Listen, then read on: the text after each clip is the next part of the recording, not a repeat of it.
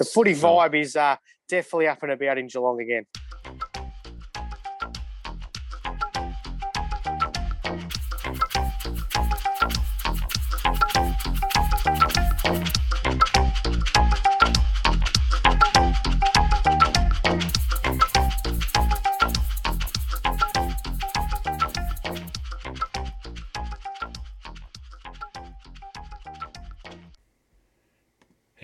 Ladies and gentlemen, and welcome to episode number 78 of A Yank on the Footy. I'm Craig Wessels from Sandusky, Ohio, and I'm glad that you're listening. In this episode, I had the distinct pleasure to sit down with footy umpire, public address announcer, and all around good guy and cat supporter, Max Blake. I we sat down to talk about the 2021 cat season and the expectations, and let's be honest, both of us are cat supporters we have rather high expectations for the club this year. So, before we dive into the episode, I would like to encourage uh, all of you who are listening to consider signing up for the mailing list for the podcast. I have a link for it in the show notes. I actually put a link out on Twitter yesterday as well for the mailing list if people wanted to sign up there. It's just two or three questions. Uh, it's asking who you are, your, and it'll click your email address, who you support, that sort of thing. And what I again, what I do with it is I get the uh, episodes out in the email before I do any work with uh, promoting it on Twitter or Facebook or Instagram or LinkedIn or anything like that. So if you're interested in signing up, that'd be fantastic. I'd love to have you on the on the list. It's gonna you know certainly help the uh, the podcast grow in Australia as well as around the world. Also, ladies and gentlemen, I did want to mention again that I did open up my Buy Me a Coffee page. If you're looking to help out the podcast, if you like what you hear and you want to support the podcast, any donations that come in are going right back into the podcast to upgrade uh, software, to pay for hosting fees, things of that nature. Uh, getting a uh, podcast uh, homepage up and running, which I'm really anxious to do. Also, if you're if you're interested, the uh, the storefront page is open up uh, from Redbubble as well there, and actually did sell my first shirt this past week, and I know where that's going, and I thank you so very much for picking that up. So sit back and enjoy my discussion with Max Blake, ladies and gentlemen. I think you'll enjoy it. We had a lot of fun talking cats, and uh, there's some pretty good trivia questions that show up at the end of the episode as well.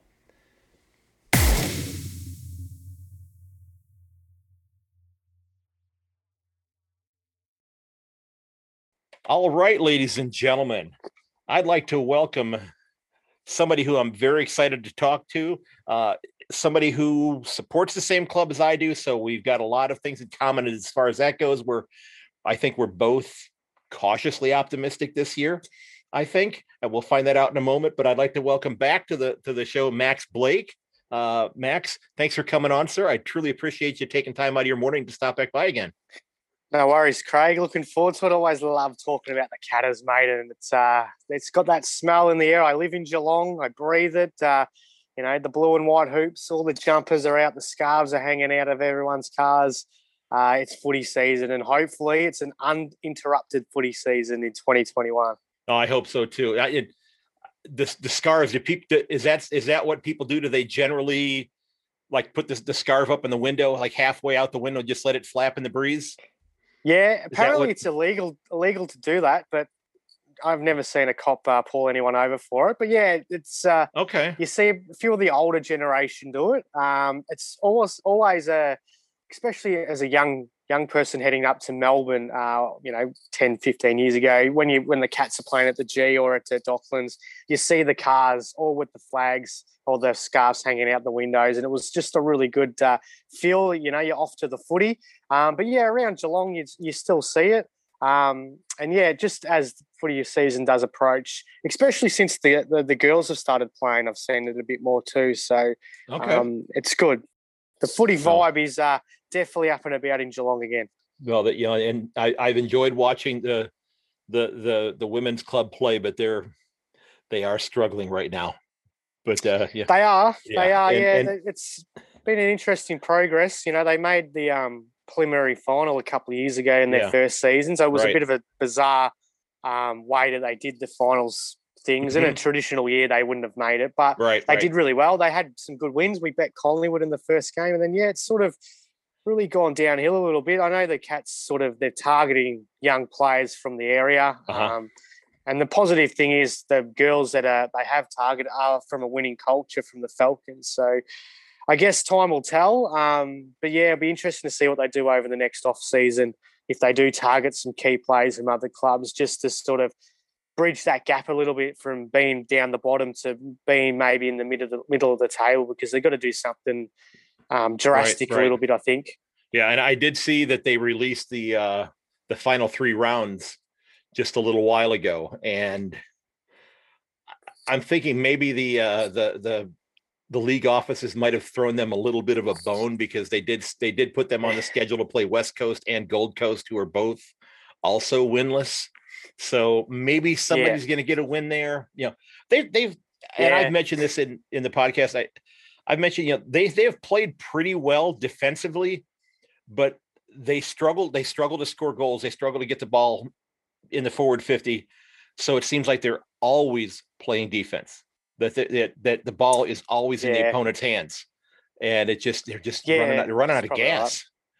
And uh, Yeah, I just also think they're um, it's they're overcoached. It just seems to me that they're overcoached. They're, they're trying to play a a game style that uh, maybe a, a North Melbourne or a Collingwood, who are you know up the top of the ladder, could play. Uh-huh. Where our skills are just not you know not right there at the moment. Um, but the, the I guess the positive thing is compared to other clubs is Geelong have recruited footballers from. Mhm. They've actually come through not only from the um, the Falcons under 18s, but they've played at local levels and they've actually played footy for majority of their um, teenagehood. So once I guess they become mature bodies, they probably be a lot better. But it just seems like they're a little bit overcoached at the moment, where they just go back to playing normal football. You know, play up the guts. Don't worry about zoning off and playing, switching the play and all that. If they start just playing that sort of game style, and they might end up just playing that against you know the lower clubs when they have to play against North Melbourne and you know whoever we've played the Western Bulldogs and that they've had to probably play a defensive role because they're such a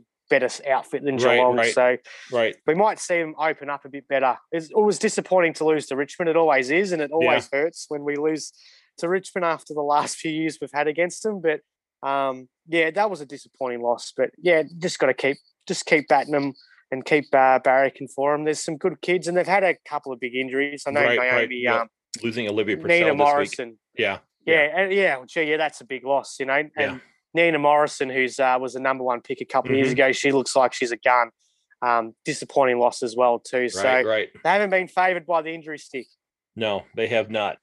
So I want to get the uh I want to get the glass half empty part out of the way here first, okay? Uh and you know, I, I hate to bring this up, you know, because we're we're both supporting the same club, but uh how are you going to know if this turns out to be an unsuccessful year? What what indicators are you going to see? And I've been asking this of everybody, so you know, it's uh, what what what are you going to see that's going to say you're going to make you go, oh, guys, this is not working out. It's a good question, Craig. Um, uh, where would you start? I guess the way the way that AFL works now is that um, it's definitely a marathon, not a not a sprint. Mhm. Um, it's it's a completely different um, landscape where probably 10, 15 years when you ago, oh, maybe even less, 2009 when Geelong um, won the flag against St Kilda. Um, we lost to Hawthorn the previous year in the grand final. So that's, you know, I'm just going bases on our last grand final loss. Um, and there was like, you know, we should have won. We should have won that grand final against Hawthorn. So from the word get go in 2009, and that started off in the pre-season, we won the pre-season cup. We looked, you know, unbeatable during that tournament.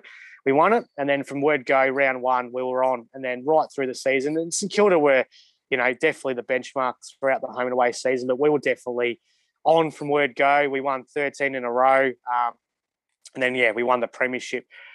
Different landscape. You go 12 years later. Um, Saturday night they play, you know, Essendon. Uh, I'm not sure when you're going to release this podcast. We do play Essendon in the in the AAMI series, the one practice game, and you know, basing on the, the other practice game against Collingwood, we look pretty good. So so far so good. Um, where last year we lost to Gold Coast by 12 goals in our first practice game Yeah, yeah. up at the Gold Coast, and we were, we played as pretty senior side. So it's sort of hard to judge on pre-season.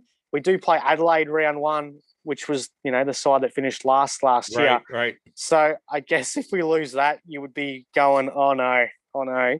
But I'm pretty pretty adamant that we will. Uh, we, we can knock them off even if we play pretty poorly. And if you think about So last, yeah, yeah, you think about last year, Adelaide played us tough last year. Of course, they played a they did. they, Yeah, they played a lot of clubs very tough. I mean, they they yeah, yeah, they got the wooden spoon, but they I, you could argue that they and this isn't going to come up sounding right. They didn't necessarily earn it because they played hard. yeah. You know, they they, They played like- better. That was yeah. the turning point, wasn't it? Yeah, When they when they played against us, we Mm-hmm. I think they came off a a 12, 12 goal loss, which was always a pretty big margin into the landscape of last year. right, right. Uh, and we everyone thought, oh, Geelong will win by 100 here. But, you know, they put up a huge challenge. It took us right to the last quarter, didn't it? Uh huh. Yes. Um, to beat them. And they, and they sort of turned their form around from there. But, um, yeah, I, I still think, though, like, we're, we're a much better list than them. And, you know, round Oh, one so. poses you're right. different, always bizarre results. I think five out of the uh, nine sides that won in round one last year ended up did not make the finals. So, but yeah, I think the first five weeks will definitely sum up the year. We have to get off to a good start. Geelong are never good off off um, playing catch up football. We potentially should be five and zip after the five rounds, but you know you can always pencil in maybe a shock loss. So four and one. If we're not three and two, I think there could be a bit of alarm bells. We need to start off well.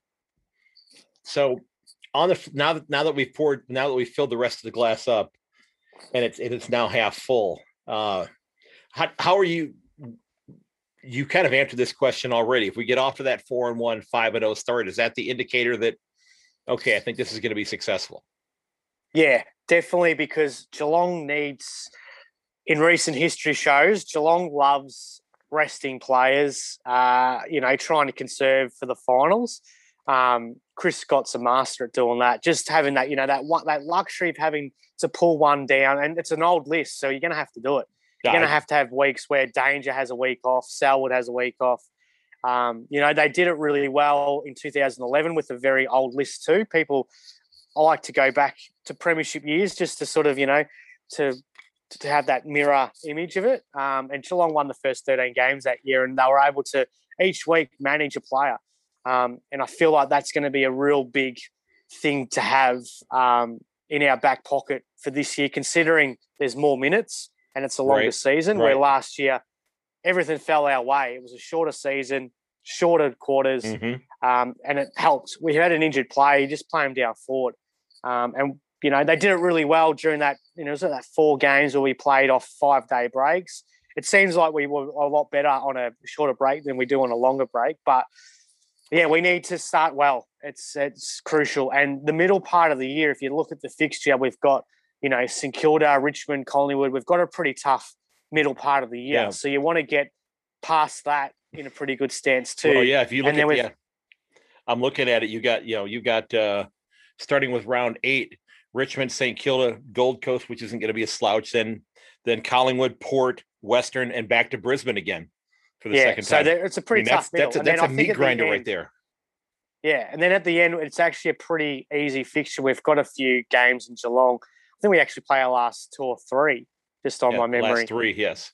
Yeah. So, you know, if we can get into a position where we, we're comfortably in the top four at that point, you, know, Bob's your uncle, you can start resting players. And then you never know, it could actually add that um, that depth policy where there, there could be a younger player, uh, a little star in the amongst the risers that could really push a, a final spot, a bit like um, what happened last year with, you know, um, Brad Close Uh-huh. at the back end of the year. So, and Sam Simpson, you saw him sort of just come into the side as well too. So, yeah, crucial um, that Geelong start the season off well because in 2018 we we didn't. We started off off off the ball and we were sort of lingering. We have, we were pushing for that final spot and we got to that elimination final, probably a better side.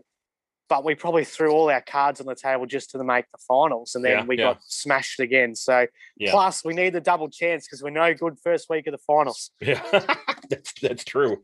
That's true.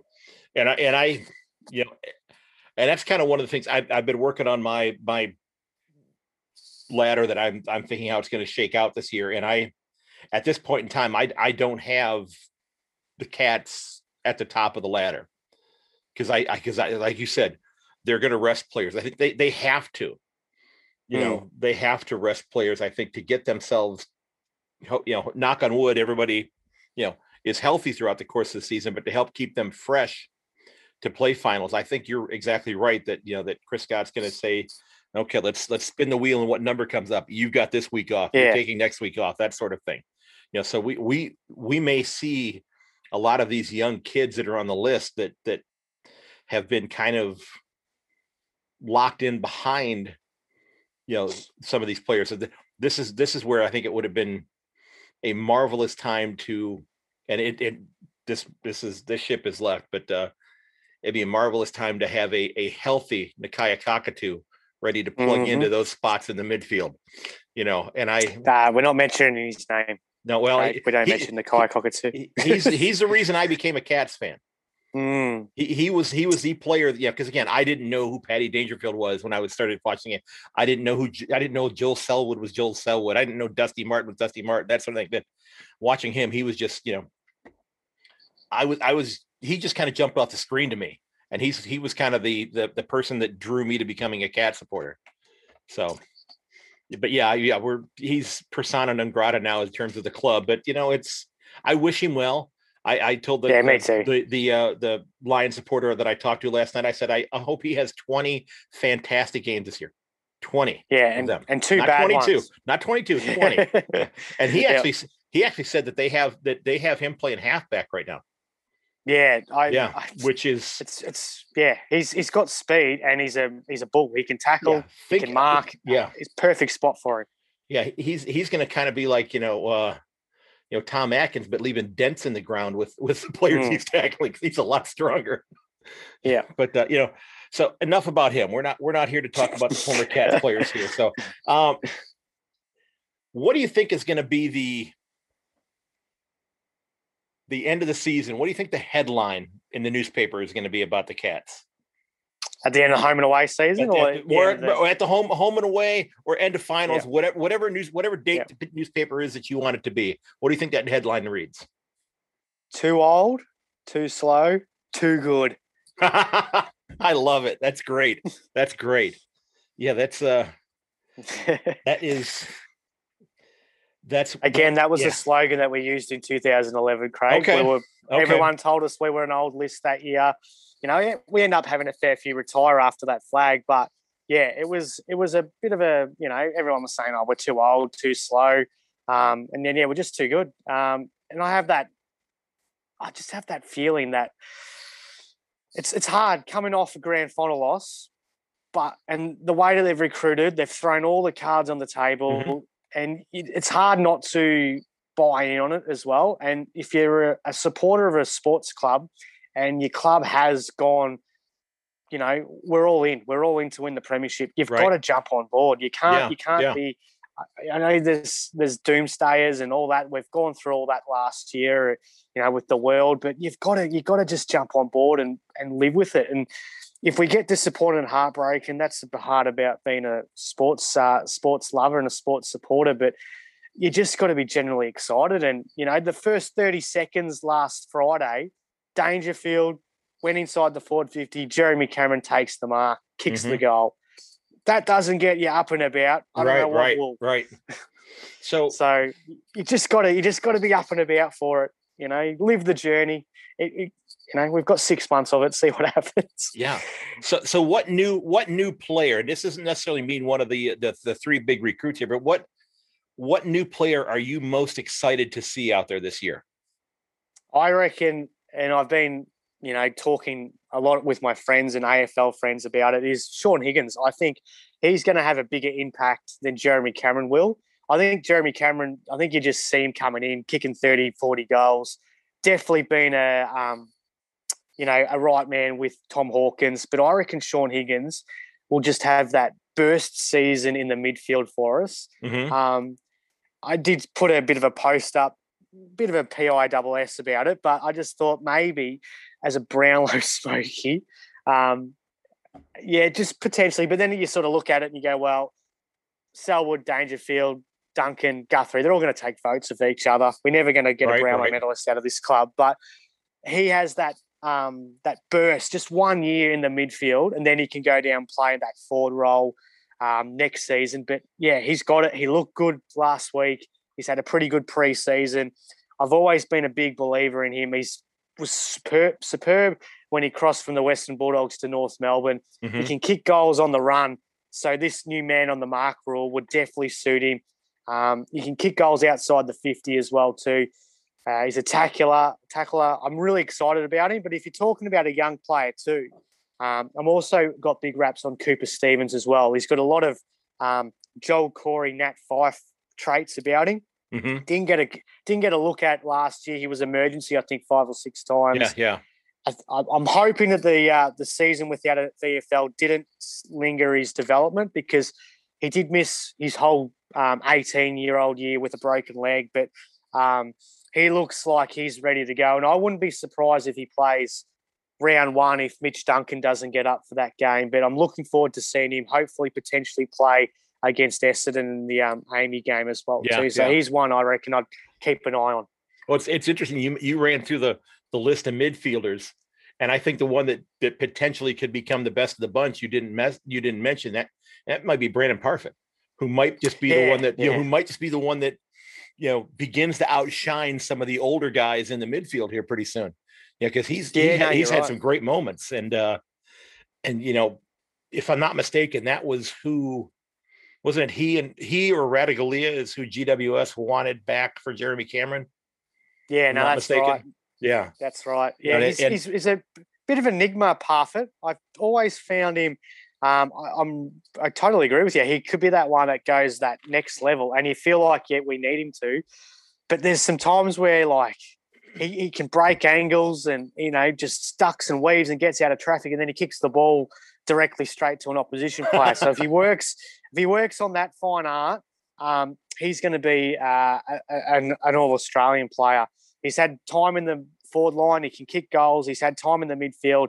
Hopefully, this is the year it all comes together. And unfortunately, you know, he broke that thumb in the grand final. Right. Right. Well, we, it didn't have a large impact in that in that game that he probably would have.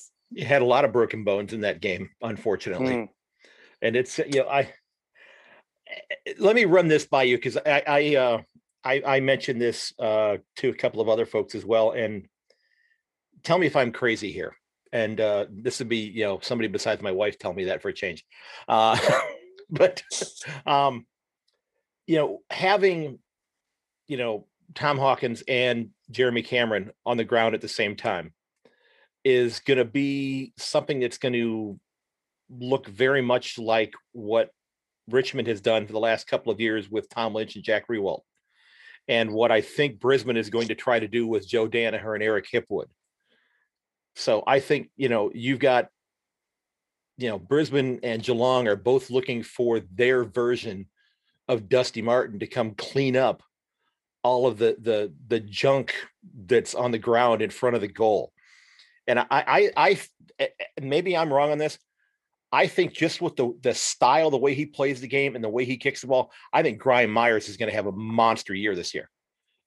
I I just think yeah that he's the kind of guy that's going to stick his nose in. The way he kicks the ball at angles and doesn't have to kick it straight on all the time.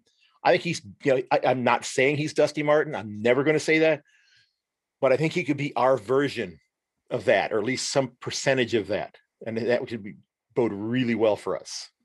No, I totally agree. Um, how good it would be if he did become a Dustin Martin. Oh. That's your headline there, mate. Yeah. Gryan Miers yeah. to be the next Dustin Martin. Um, yeah, like he's got that potential. He's really good um, on ground. Um, and yeah, he snaps those goals really well too. He's one of those players that, yeah, again, um, I was surprised in his best and fairest form. I think he came, he was in the top 10.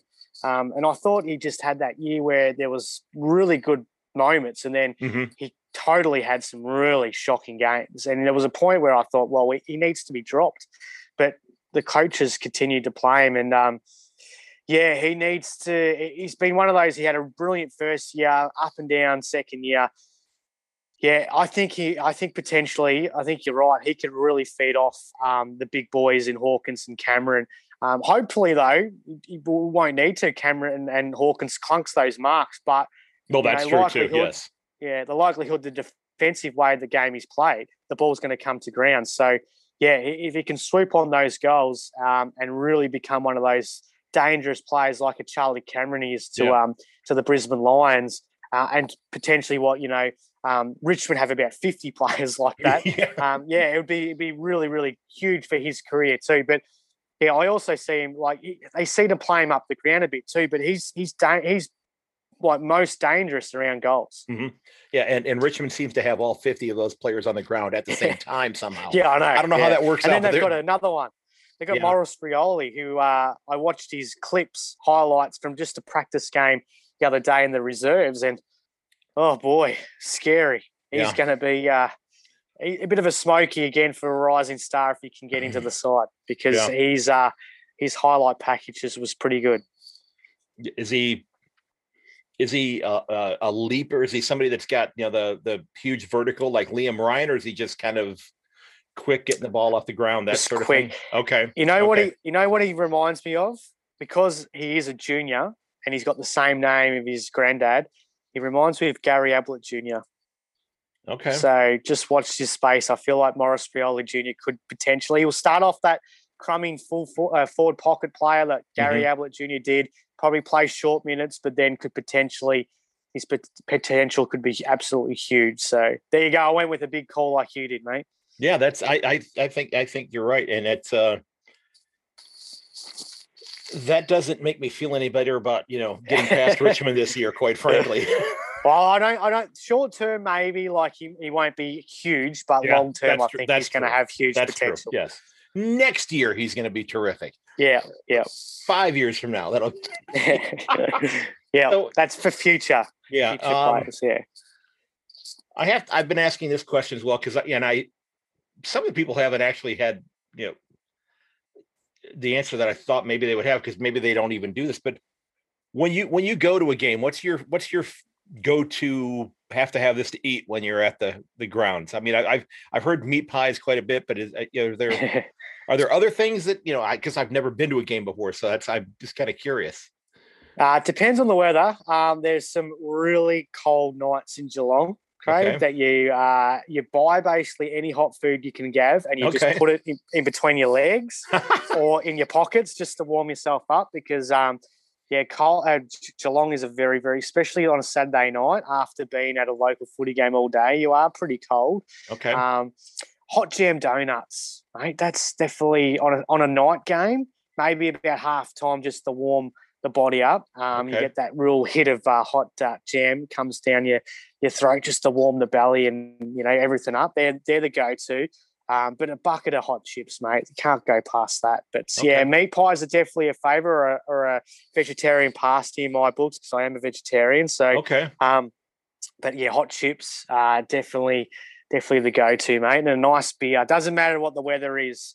Uh, it could be minus. Uh, well, it doesn't get minus here in Geelong, but it feels like it. But you definitely have to have a frothy before uh, before a game. It just just calms the nerves a little bit too. Yeah, I've I actually switched over the uh, the, the temperature gauge in my car to to Celsius, and uh, and I, I know it's been colder than this this winter, but uh, Monday when I went to work, it was minus seven. So. Oh uh, yeah, no, we don't get that cold, but it yeah. does get cold here in Geelong yeah it's uh, it was it was pretty ch- and yeah we've had we've had several days below zero fahrenheit this year as well but uh yeah um this winter time but who are you uh, looking at as the cats best and fairest this year.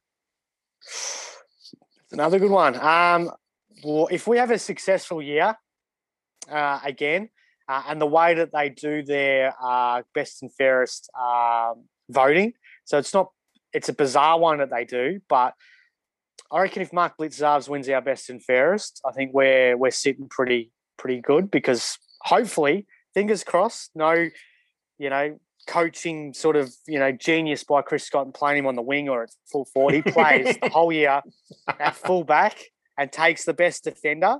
So I, I saw Channel Seven did a uh, Seven AFL did a post yesterday about who who's a player that hasn't made the All Australian that will make the All Australian this year? And I said Mark Blicavs. Mm-hmm. And yeah, if he makes it um, and wins our best and fairest, I think we're sitting pretty. Um, if a Cam Guthrie or a Sam Menegola, no disregard to those players because they, they're brilliant players. They finish off winning the best and fairest. I feel like we might not be at the area that we want to be. I just Okay. feel like feel like Blicavs has a big year, wins their best and fairest, makes the gr- and makes all Australian. He's stopped potentially the Joe Danihers and the Tom Lynches that we need to stop Right, right. um, in the season. And you know, it's not just them. You know, there's there's a lot of sides now that actually have those dual full forwards, um, and we've lost Harry Taylor, so that makes. Blicavs' position almost you know certain that he plays that role majority of the year and so crucial. And that's where his best trade is. And he's won a best and fairest from there. Um, and you know, I don't want to look back in time, but if he stayed down in that position in 2019, I still think we would have beaten Richmond on that that 2019 prelim. We, we wouldn't have Tom Lynch running a muck on us, well, uh, kicking yeah, five goals. and and if Tom Hawkins had kept his elbows to himself as well. the week before. Yeah, but yeah, yeah, yeah, that's true. Yeah. But we but we were playing so well without him, and I Right, know right. it would have been better with him in it. Yeah, and yeah. you know if you if you get if you want to go down that path, if Chris Scott played Rhys Stanley against Collingwood in that in that qualifying final when he thought it was going to rain, Mhm. um, we would have knocked them off. Right. Yeah, So right. it's just it's Yeah. just one of those scenarios. But it's Yeah. hard to not go back and look back. I even look back at Nick Davis night in 2005. I don't know if you're aware of that, but that one I- still gives me nightmares where he kicked four in the last quarter. Yeah, we we have we we I, I don't I don't know if this saying has has uh has uh, been picked up in Australia, but you know we have a saying here: if ifs and buts were candies and nuts, we'd all have a Merry Christmas. Yeah, that's right. That's, that's right. so, you know, It's, funny though, like how we, uh, as sports lovers, we we forget what we did in the morning, but we we can remember what happened in 1987 or 1989 when we know we right, lost yeah, that that's true, grand yeah. final, or when a certain side breaks our heart. You know, uh, Yeah. 2005 for Nick Davis. You know, we, we we win all these flags, but we still remember the things that happened. You know, in the 90s when Leigh Colbert potentially took that mark against Adelaide and it didn't get paid. You know, we still filthy on the umpires over at Football Park for that night. Just we can't forgive, we can't forget. But you know, as I said, I don't know where my car keys are at the moment. So So, and that's funny you mentioned that because one one of the teachers that I work with left their their school ID and their keys and the the little uh, card that they need to run the copy machines at the school. They left it behind twice today. I returned it to them twice.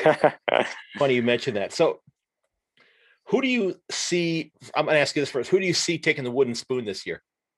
North Melbourne, worst list in it. Okay. Uh, no ifs Okay. and buts about it. Yeah, um, yeah, they don't have any home home ground advantages like a West Coast or a um, a Fremantle or an Adelaide have. I just feel like when they play at Marvel against another Victorian side, it's pretty much you know a neutral base.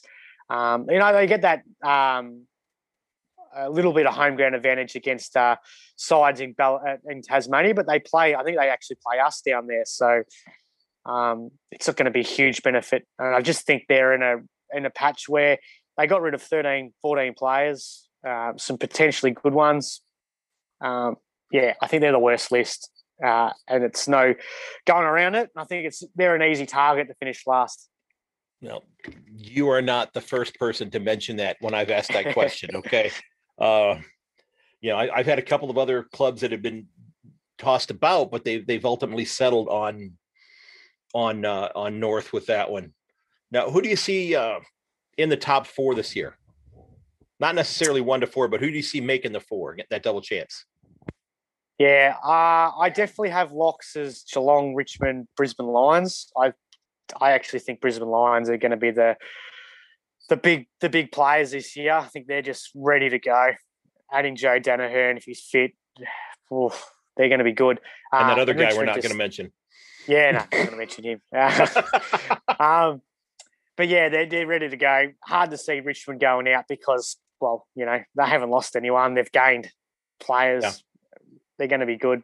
And Geelong, because they're my side and they're ready to go again. Um, and then, yeah, it just opens up the door on who else. I, I've done the ladder prediction. You can go on um, Squiggle, just Mhm. Google AFL Yes. Squiggle ladder and do the whole season. Yep. I've done it about 50 times. Mhm. Um, and I keep coming back with Western Bulldogs in the top four. Um, Okay. so yeah, I think they're ready to go. Um, they've got a pretty good midfield. They've got about the whole list as a midfield side, but yeah, they've got a they're, they're again potentially a really good forward line. Aaron Naughton's a player that uh, he's only 22 and he's been unbelievable. So, and apparently the word is I just heard recently that he's actually done his first preseason. So he's shown us all this potential without having a preseason, and now he's had one. So. Wow. You feel like he could go to another level, and he's one of those players that can play really well in the forward line. But also, I feel like he could be an unbelievable centre half back as well too. So right, right. Um, when Jamal Hugel Hagen, their number one pick, um, sort of comes on the scene, I have this feeling Naughton will go down defence. But yeah, they're one. Um, but I've got the Saints as well that could potentially be in that that bracket. And as a bit of a smoky, um, Carlton as well. I think Okay. they're going to jump jump right up the ladder. They've got a really easy fixture, and they they're just coming. They're ready to go. If they don't come, I feel like the Lygon Street and Carlton they- they're going to they're to burn it down if they don't make the finals this year. I don't know what they're going to do. yeah, I, I ready had to go. I had, and I haven't put my my list my list out there yet, but I I had one club at the end of last year that hasn't been mentioned yet that I said I thought was going to play finals next year. So I, when I started by making my list, I put them in the eighth spot and then built up from eight and down from eight from them. And I'm I'm now maybe not so sure that they're going to be there, but I, I said last year I was going to put them there, so I'm going to keep them there, and they're going to have to hopefully prove me right. So, and I, I guess I can mention that I, I had Fremantle in that spot. I had Freo in the Yeah. eighth spot, and I, and then I'm looking at it and I'm thinking, did they did they add enough to help them score more points? Because they were a great They- defensive side, but they they just Yeah. did not score the ball very well. I totally agree, mate. I think they're the big smoky this year. I've got them finishing seventh. Okay. I've got them actually leapfrogging West Coast. I haven't got West Coast making the eight this year. Wow. Um, yeah, I feel like this is the year that it all turns um, between the two WA sides. I, I reckon I've got Nat Fyfe winning the Brownlow. I really reckon Okay. he's if if they go well, he goes well. He's you know, there's not going to be a player that's going to steal votes off him, and um, he'll kick goals. And you know, I, I just think they're right. I think the way that they played the back half of last year, and again, it sort of turned on that night that we played, and we I know we only kicked them to a couple of goals, but um, that Caleb Serong really burst on the scene that night, um, and they played really well in the wet. They just didn't have that those mature bodies that night to sort of go with us. But after that, they they started playing some really good footy, and Yeah. I'm a genuine believer in uh, Longmuir as a coach. I think he's really good, and I just yeah, I just the home ground advantage in Perth. I just reckon they're ready to go. Um, yeah, it, it could it could be bust, but yeah, I'm really excited for them. I, they're playing attacking footy. They played this defensive nonsense for years when they had such an attacking group of players. Uh-huh. Um, and yeah, I just reckon that might be the year. That's my big call too. Is that And- uh, the two WA sides just switch and West Coast don't And and I'll finals, and, you, it's- um, it's- it's been fun watching their the women's club from Fremantle Yeah. as well. Yeah. They they Yeah. they play the game un yeah, granted they lost last week, but they they've played the game unlike I think anybody else out there this year. You know, when, and I Mm. because I heard somebody mention a, a stat, and I have I'd have to go back and look at it, but like two weeks ago, they're overall for like the first four rounds of the season, their their kick to handball ratio was two and a half to one. Oh, that's it was- insane. Yeah, I, yeah, it was it was crazy. Yeah. And, it- and you go back and you watch the game again, and they're never handballing. They're they're Mm.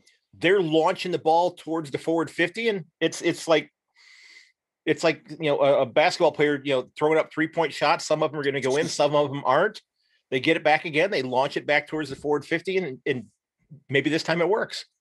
And old it- school it- footy, Craig. Yeah. That's how how Okay. footy was played in the 80s and the 90s. And under Malcolm Blight, when he coached the Cats and he won those Mhm. flags at Adelaide, that's what he said was you just kick it, kick it as long as you want towards the forward 50, because that's the closest you're going to get to the goals, isn't it? Absolutely, yeah. That was his philosophy. It was an easy coaching tactic.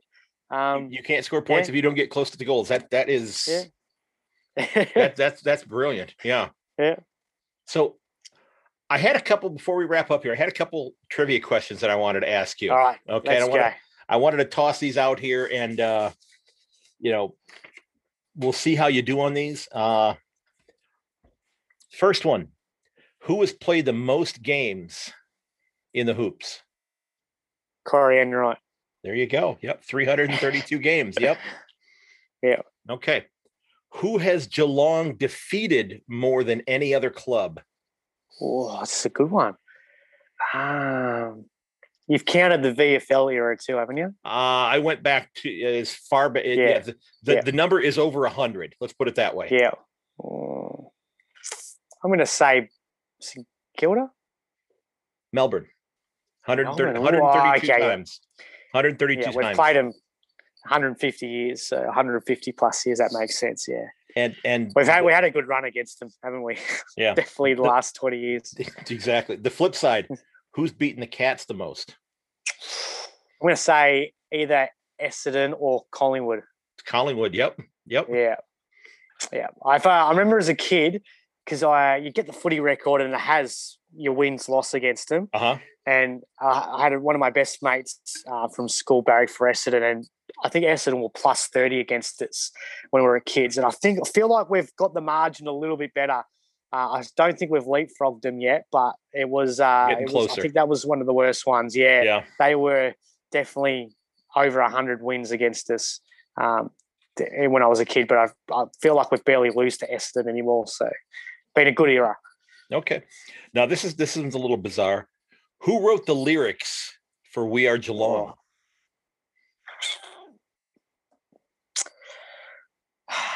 It's at the top of my tongue, but I don't know. I, I remember reading this as a thing just the other day.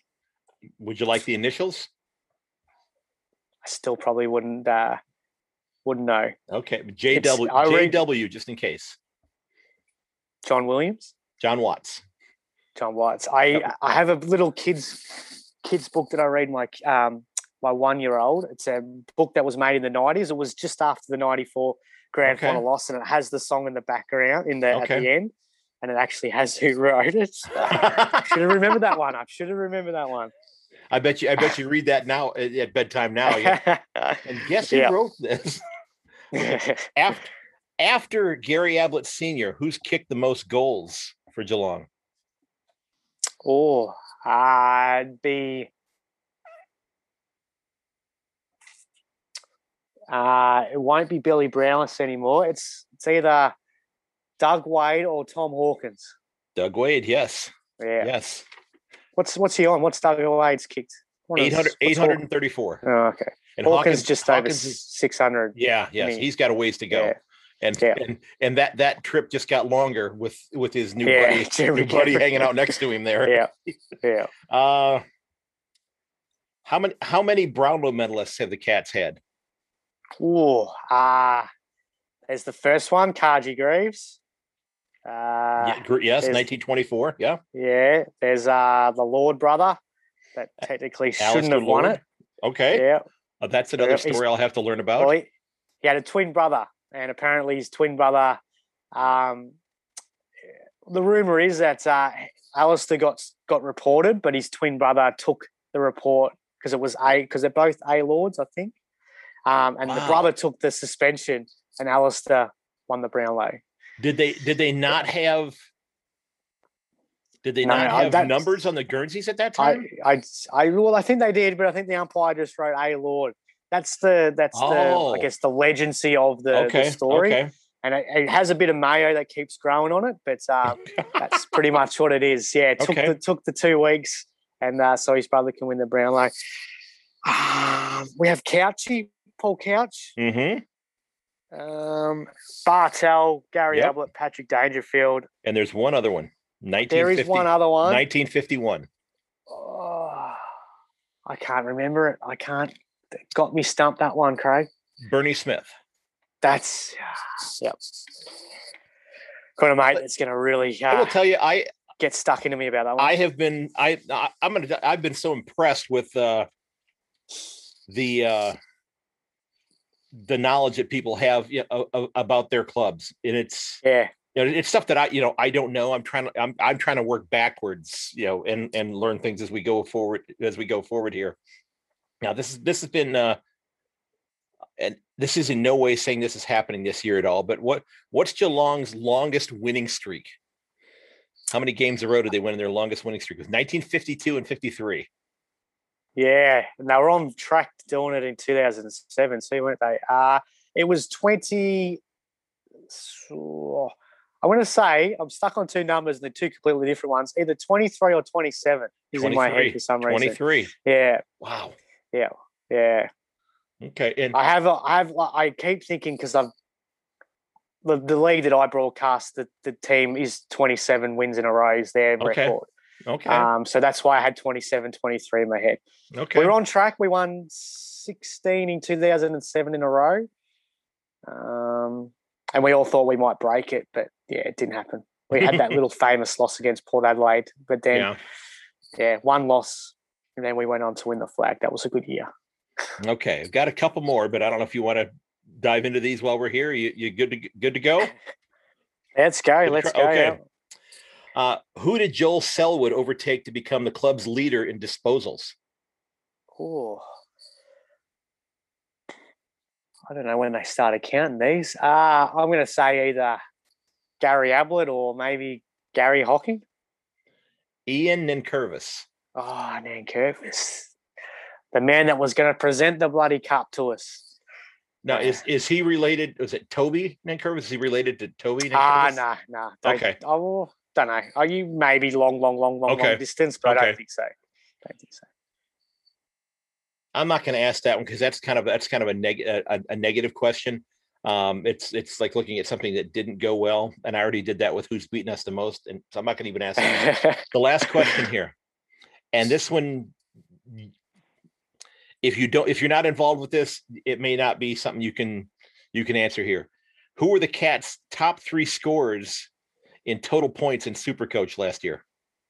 Ooh, that's a good one.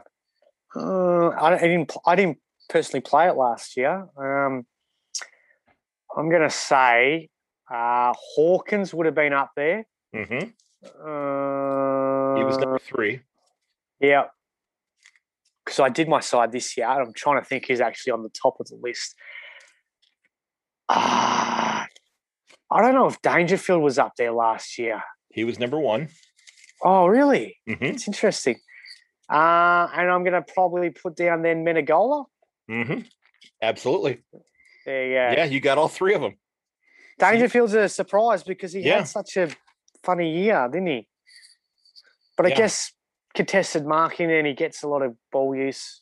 Yep. but he's not good on the disposals, and disposal is one of the key points in Supercoach. So That's yeah, it's interesting. I, I thought Hawkins had a rip review, so that was a no brainer.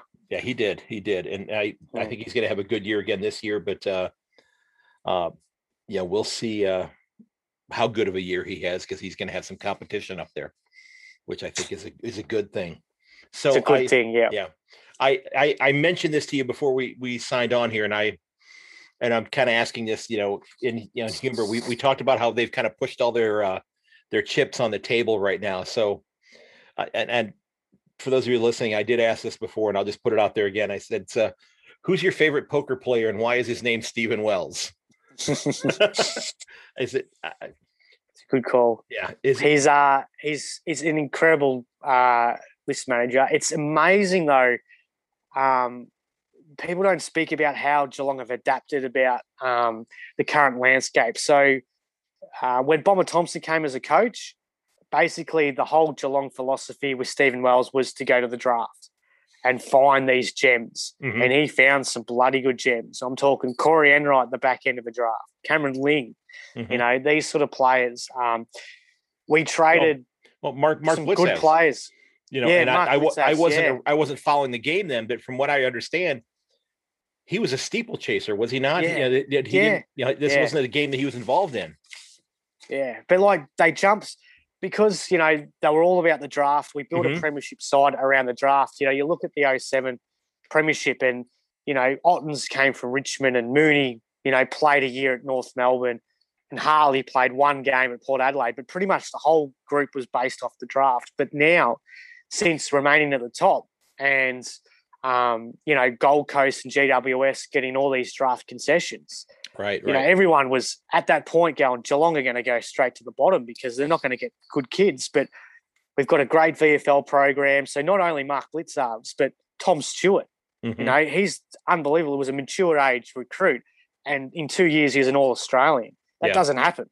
Um, they, yeah, and he's had to go out. Got you know, Oh. free agencies definitely helped Geelong, but you know, um, fill, Ke- filling their Tim needs. Kelly.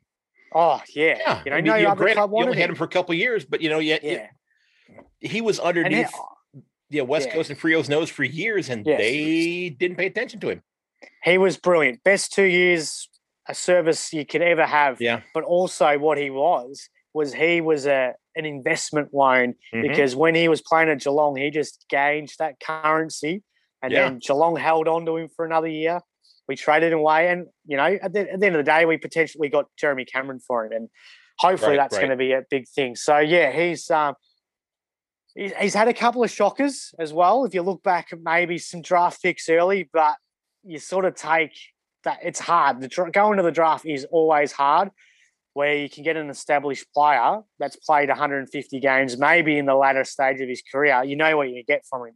Where you know we've had a Darcy Lang, we've had Jackson Thurlow, these sort of players that you know haven't worked out. They were our top picks. Darcy Fogarty as well.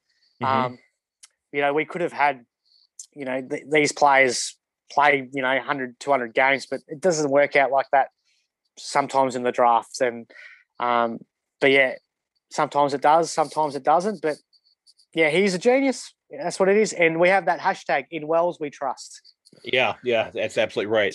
Now, one last thing. One last thing before, if you've got a couple of minutes yet. Uh, you know, we were talking before we we started out here about the uh, the man on the mark rule, and you working with uh, you know younger clubs and you know the the younger ages and how is that going at the younger ages right now? Yeah, well, so yeah, I with local footy, I commentate local footy, and on the same day, I'd umpire the kids, and uh, I just had to go through the um, the YouTube video that went for a long time about uh, the rule amendments, the man in the mark, uh, and I got a headache afterwards. Craig, I'm not going to lie. Um, sometimes I do think that the local leagues and the AFL are two completely different games, um, and we we don't necessarily need these rules to come down in local leagues. I'm all for maybe, um, you know, the Geelong, like the TA, the NAB leagues and all that, where the kids are going to, it's a pathway to the AFL. Mm-hmm. But like in district football, you know, these kids are potentially not going to, or we, like Spirigara has a lot of players from eh, play in the AFL now. But yeah, the majority is, there's no, there's no scoring issues. It's not overcoached. But yeah, it's going to be tough. And last night I went to a local footy game uh, it was a practice game between one of my sides that I cover and another league's side, um, and there was five paid in the first quarter of this man in on the mark. And one instance, the player actually went took step back to sneeze. And you know, we're in this era where um, germs are definitely a, a, Yes. a phobia of a lot Exact- of people. yeah, so exactly. we get I don't know what it's like in America, but we get told to sneeze in between our arms, In your like elbows, yes. Yeah. elbows, yeah. yeah. But then we also have to high five with our elbows. So it's a bit of a different, strange one. But yeah, he did that and he turned around to do it. And the umpire didn't actually see him do it, but he just saw him turn back to the man on the mark Uh-huh. and he paid the 50 meter penalty. Uh, and the player didn't complain. This is this is a player from my league, and he's actually a really good bloke, so he wouldn't wouldn't have cracked it. But I spoke to him, um, you know, uh, in the huddle afterwards, and yeah, he just went, "What the hell was that all about, Blakey?" and I'm like, "Yeah, I know. You know, if you're getting pinned for that, but the, the other thing is the umpire has to watch the player with the footy, not go off the line. So that's what Right, he was right. doing. Right. So once he starts his kick, he noticed that the player on the mark had just turned back from his sneeze, yeah. and it's, 50 meter penalty. So that's the rule. You got to stay Yeah. like a statue. We see him sometimes when you go to the shopping malls. Those guys dressed up as a statue. Yes. Maybe AFL clubs need to uh, hire these guys to be standing on the mark. Maybe, that could be a new new draft policies. We've got to get at least one of these guys to stand on the mark. Well, maybe maybe one of the uh maybe one of the trainers that's out on the field. You know that you know Yeah. they could they could allow they could allow the runners to come back on the field and they could they could Yeah. do that. You know, the runner could be Yeah. the man on the mark. Yeah. Who knows? Yeah, you know? it's a yeah. It might it might be the greatest thing for the game. I, th- I think like the first game that we saw in the preseason, there was so many goals. Kicked. Um, I'm not Yeah, sure yeah, if it had true. any influence, but there was a couple of times where the player was able to handball um, to a running player like a Brad Mhm. Hill for St Kilda, who's just notoriously quick off that sort of um, that mark, and they kick Right, goals. right. So it potentially might be huge for a player like an Isaac Smith, who has um, you know this uncanny play that he could do that. He's got a, a raking long ball, and Yeah. that could set up a Hawkins or a Cameron in the forward line. So it might work, it might not. Let's give it a go. Yeah, I we we talked about uh, on on another. I was on somebody else's podcast and got into the discussion about you know does the AFL change rules just to stay relevant so the sports media talks about them during the off season because Yes. you know you Quick can't you, answer is yes, yeah. Craig. you don't want to have you know well what what do you mean cricket's going on we could still got to talk about the AFL because they've got these That's new rules right, now. Twelve Yeah. month of a year game. I'm surprised that the AFLW doesn't start in November. You know, you know, I thinking about that though, I, I think it's good where it is Hmm. because you know it's it's a preview for an upcoming season rather than a oh the women's league is going to play now. We already had the grand final. We don't have to pay attention now.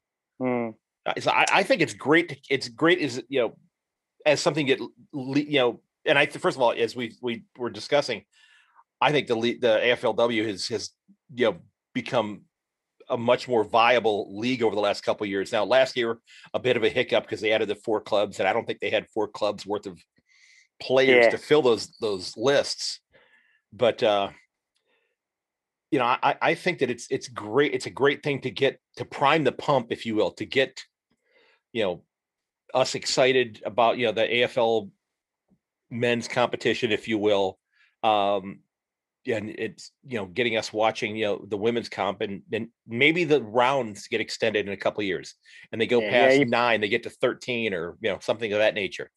That'd be great Yeah, you know see. you're right. I, I think though, um, in the hybridation and the, the evolution of it, that it does need to link into an actual footy season, just because um, you know footy is traditionally played in winter, um, Mhm. and I, I, I can see it. Like I can see it probably remaining the way it is for the next five, six years. But I think um, in the evolution of it, it needs to link up with the actual real, like the actual proper footy season, footy calendar that we have um, in Australia, and that's you know the starting um, late March right, and, right. and have a full 22 season competition, um, and then it has it has an underneath competition which has only just started. So the. VFLW, which is a league that um, you know I've previously called for as well too. Um, I think you've actually spoken to um, Peter Holden who who Yes, runs the yes.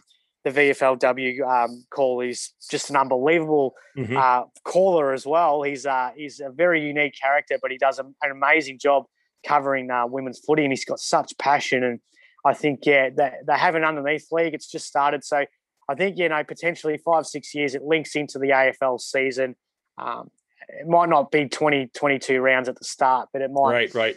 Might become you know 16 rounds. Eventually everyone has to play everyone. It just has to that's a proper season. At the Yeah. moment i still see it as a bit of a mickey mouse sort of comp where um you, i guess you do get the the, the the the best sides out of it but you don't get a a fair uh, go. The girls don't get a fair go you know playing every side. Like geelong has actually never played melbourne and they never will. They, they're not going to play melbourne i'm pretty sure in our fixture we don't in the next This three this weeks This year, no, might- they don't yet. So Yeah. And, and it's actually they're our rivals because we've actually when we came in we actually pinched half a dozen of their players and they've Yeah. actually got a few players that potentially should have come to Geelong as well so um, that's I see them as our main rival but we've never played them so we we, we need Geelong need that um, that linkage and you know because we're the two oldest clubs in Australia as well right, haven't right, played. right. So we need that. We need that form, and I don't think they can play, you know, that full season until they move it to link with the AFL season. So, you know, it's still five or six years away, but it's Yeah. very exciting and it's good. It gets you excited for footy when Yeah, they do come up um, at the end of January. yeah. it- It's it's it. I was very much looking forward to it, and it's uh, it's I was a little frustrated that my my code for the Watch AFL app had not come in yet. So it came in like three days before the season started, so I didn't miss any Oh, okay. games. But yeah, I've, Yeah. I've watched I've watched every. But through the first five rounds, I've watched all all seven games each week. Oh yeah, wow, it's been cool. it's been uh, yeah, that's what I've been doing. It's been watching. Yeah. So, hey, Max, I, I I appreciate you taking time out of your morning, man. I really do. I know you ran out of coffee about a half an hour ago. Uh, so you may need to go get yourself another cup there. Um, but thanks for taking time out of your day. I appreciate you coming on. Okay. And uh, I think we can both say this go cats. Go cats. Yes, Hashtag exactly. cat flag 21. There you go. There you go. Ladies and gentlemen, Max Max Blake's been my guest here this episode. Again, Max, thanks so very much. Uh, great talking cats footy, and uh, I I am very cautiously optimistic, but I, I think things are gonna things are gonna be good this year. Although there'll be a couple, probably a couple weeks where we go, oh no, the wheels have fallen off. Um, yeah, nah, but always happens. But if you Yeah. can't be excited this time of year and optimistic about your club, then I don't know why you, you couldn't be why you're a supporter. You've got to be up and about. Even clubs that are you know that are from the bottom part of the ladder, mhm, um, you got to you got to generally have that little hope, don't you? Yeah. you got to have that hope. I'm a Cincinnati Bengals fan in the NFL, and I still have that hope. I went into the season with that little hope. Um, you just got to you just got to believe in your club and the way that they're going to build it. Um, hopefully, it all ends well. And only one side can win it. Hopefully, it's the Cats. there you go. There you go. Have a great weekend. Thanks No a bunch. worries. Uh huh. Take it easy. Bye bye. See ya. Don't forget that if you'd like to sign up for the mailing list, there is a short form in the show notes. Also, if you'd like to check out the storefront or the Buy Me a Coffee page, if you're so inclined, those are linked there as well. And if you happen to buy any uh, stickers or shirts or anything like that from the storefront, please send me a photo of where you got it displayed because I'd love to share that on my social media. Also, if you've got an idea for a show topic or if you know someone that you think would be a great guest on the show, please feel free to drop me a DM or shoot me an email.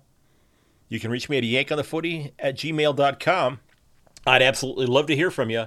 Remember that you can find all the old episodes of this podcast at yankonthefooty.podbean.com. You can also find it on your favorite podcast provider. Every episode is also available on my YouTube channel. Just search out my name, Craig Wessels. Now that you've listened, I would love it if you'd consider giving me a review on Alpha, on Apple Podcasts. Lets me know what I'm doing well, what I need to work on, and what the podcast host could do to possibly bump me up in their algorithm and get me in front of more people. Don't forget that you can reach me at a yankonthefooty at gmail.com as well as on Twitter at yank underscore on and on Facebook and Instagram at a yank on the footy. You can also find me on podcast on my podcast on YouTube by searching for my name, Craig Wessels. And if you haven't done so yet, check out that mailing list. I've covered that enough. I'm not going to dig into that anymore for you, ladies and gentlemen. I want to thank you for listening because while we're fans of the clubs that we love, we're fans of a game that we all love, and that's footy. And for those of you here in the States, the games are going to be starting very soon in the the men's comp. The AFLW has been going on for quite some time now, and if you're not watching, you owe it to yourself to check out that game because there is some fantastic action going on. There's some clubs that are playing some wonderful footy, and there's some clubs that are struggling right now, but have some really talented players that are growing into the game. And I think in the long run, it's gonna it's gonna work out very well for them. Okay. And like I said, ladies and gentlemen, if you're here in the United States or you're in Canada, don't forget that Australian rules football, it is the reason that they invented the DVR. And again, thank you so very much for listening. I ask that you share a link to this episode or your favorite episode with your friends and family. And ladies and gentlemen, may your dribble kick never hit the post. I will catch you later.